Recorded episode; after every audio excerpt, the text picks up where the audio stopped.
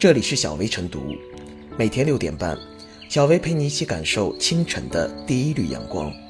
同步文字版，请关注微信公众号“洪荒之声”。本期导言：近日，一篇名为“越觉得幸运，越感到生气”的网帖在网上引发关注。发帖人是浙江金华三十二岁的滕先生，他在帖中讲述了自己出于好心扶起了一名骑车摔倒的老人，被路人指责，被对方报警称其为肇事者，由此陷入一起双方交通事故调查。最终，交警找到事发地点附近的民用监控拍下的事发经过，确认老人的摔倒与滕先生无关。滕先生称自己终于清白了。并决定起诉老人及指责他的路人。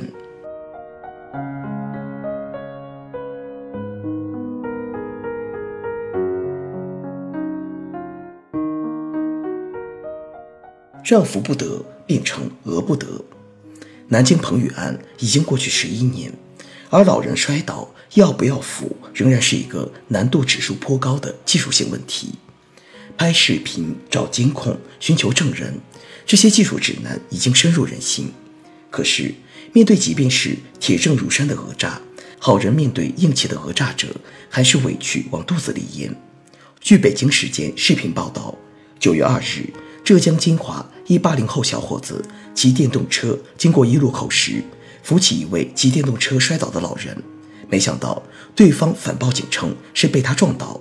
事发后，交警通过足足工作四天走访。终于调取事发路段店家监控，清楚地还原了真相，证实小伙子未撞到老人。事情到这里并未结束，铁证如山，讹人一家仍然无赖嘴脸，道歉没有一句，误工费也不肯赔一毛，气得小伙子决定要起诉解决。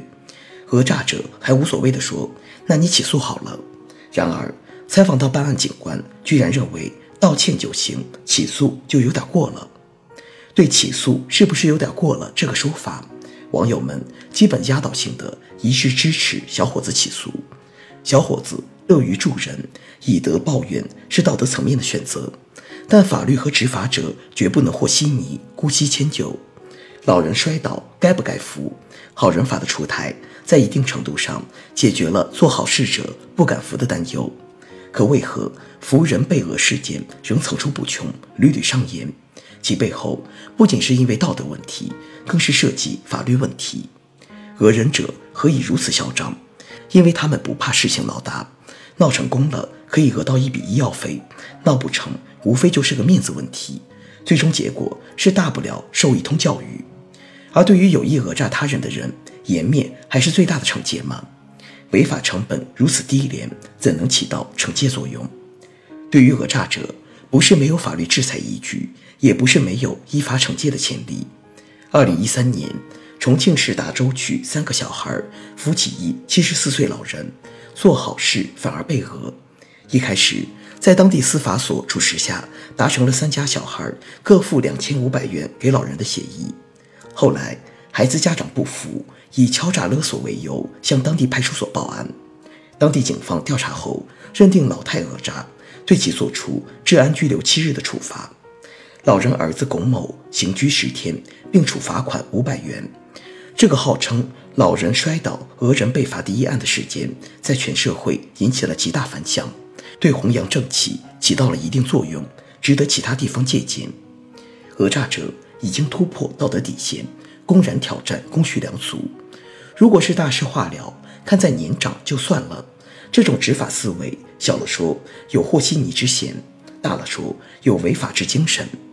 执法者的处理方式对社会风气有着直接的导向作用，要尽可能的避免伤害社会善意、助长讹诈之风出现。之前也有专家建议，在事实清楚的情况下，将恶意讹诈者的相关行为记入失信记录，也不失为一个好办法。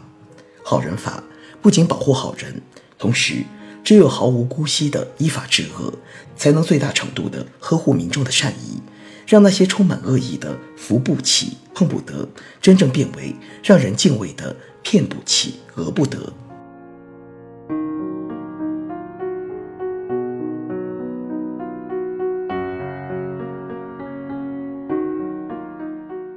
起诉讹人者，了断个人恩怨，也是捍卫公道人心。又见扶老人反被讹的狗血剧情，所幸在交警的调查确认之后，当事人迅速证明了清白。参照过往案例，事已至此，本该告一段落才是。只不过在本案中，深感委屈的滕先生被老人家属的某些言行彻底激怒，因而最终决定要提起诉讼讨回公道。事实上，在民间司法实践中，起诉讹人老人的先例并不算多。也正因为此，此事的后续走向才变得备受关注。滕先生不无后怕地表示，讹人的成本太低，扶人的成本太高了。其实，非但是亲历者由此痛彻体悟，就连普通民众、专业人士等也都有此共识：既有的行政司法体系无法给被讹者提供便利的救济和补偿，无法向讹人者施以必要的追责和惩戒。尽管好人法的出台，一定程度上起到了力挺好人的作用，但惩罚坏人的解决方案却一直未能成型。现实中，社会更多诉诸于舆论动员，甚至网络暴力来给讹人者施压，这显然并非合理的解决路径。为什么起诉讹人者的案例会如此之少？其中固然有当事人基于时间成本、诉讼费用等实际因素的权衡考量，但更重要的或许还在于。整个的社会文化、司法文化不鼓励类似的诉讼，在不少人的认知中，某些讹人的老人属于是一时糊涂，年轻人既然证明了清白，没受多大损失，就不该与老年人一般见识。而就在本案中，办案民警也曾对滕先生耐心说服教育，劝其放弃起诉，给出的理由是个人觉得有点过了。可以想见，有此想法者并不在少数。被讹者起诉讹人者过分吗？尊老敬老是一回事，是非对错则是另一回事。让作恶者付出足够代价，这是捍卫公序良俗的最好方式。滕先生之所以选择起诉，很大一部分乃是因为气不过，这实则表明其诉讼初衷还很淳朴。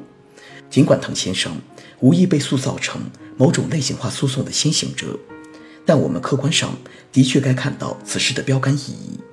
本案最终如何判决很重要，而与之同样重要的是，案件审理中举证陈述、诉辩交锋等一系列程序流程，这些都具有关键性的范例价值。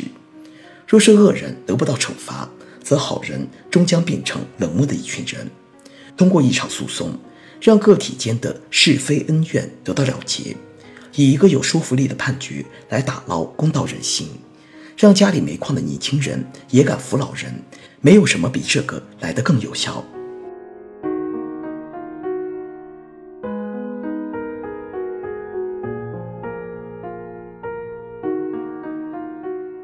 最后是小薇复言，见义勇为扶老人本是一件值得称颂的事情，但正是有南京彭宇案以及。类似扶老人被讹事件的发生，使得很多人不敢见义勇为，选择视而不见，转身离开。看似冷漠无情，却是对自己最有利的价值选择。起诉讹人老人，无疑是为见义勇为者保护自身权益增加了信心，值得肯定和鼓励。只有提高讹人成本，给予更多法律支持，才有利于真正维护社会的公平正义。这个社会需要与恶人斗争到底。让恶人付出代价的人多一些，这样的人少一些不讲原则的和事佬，世界才会更加美好。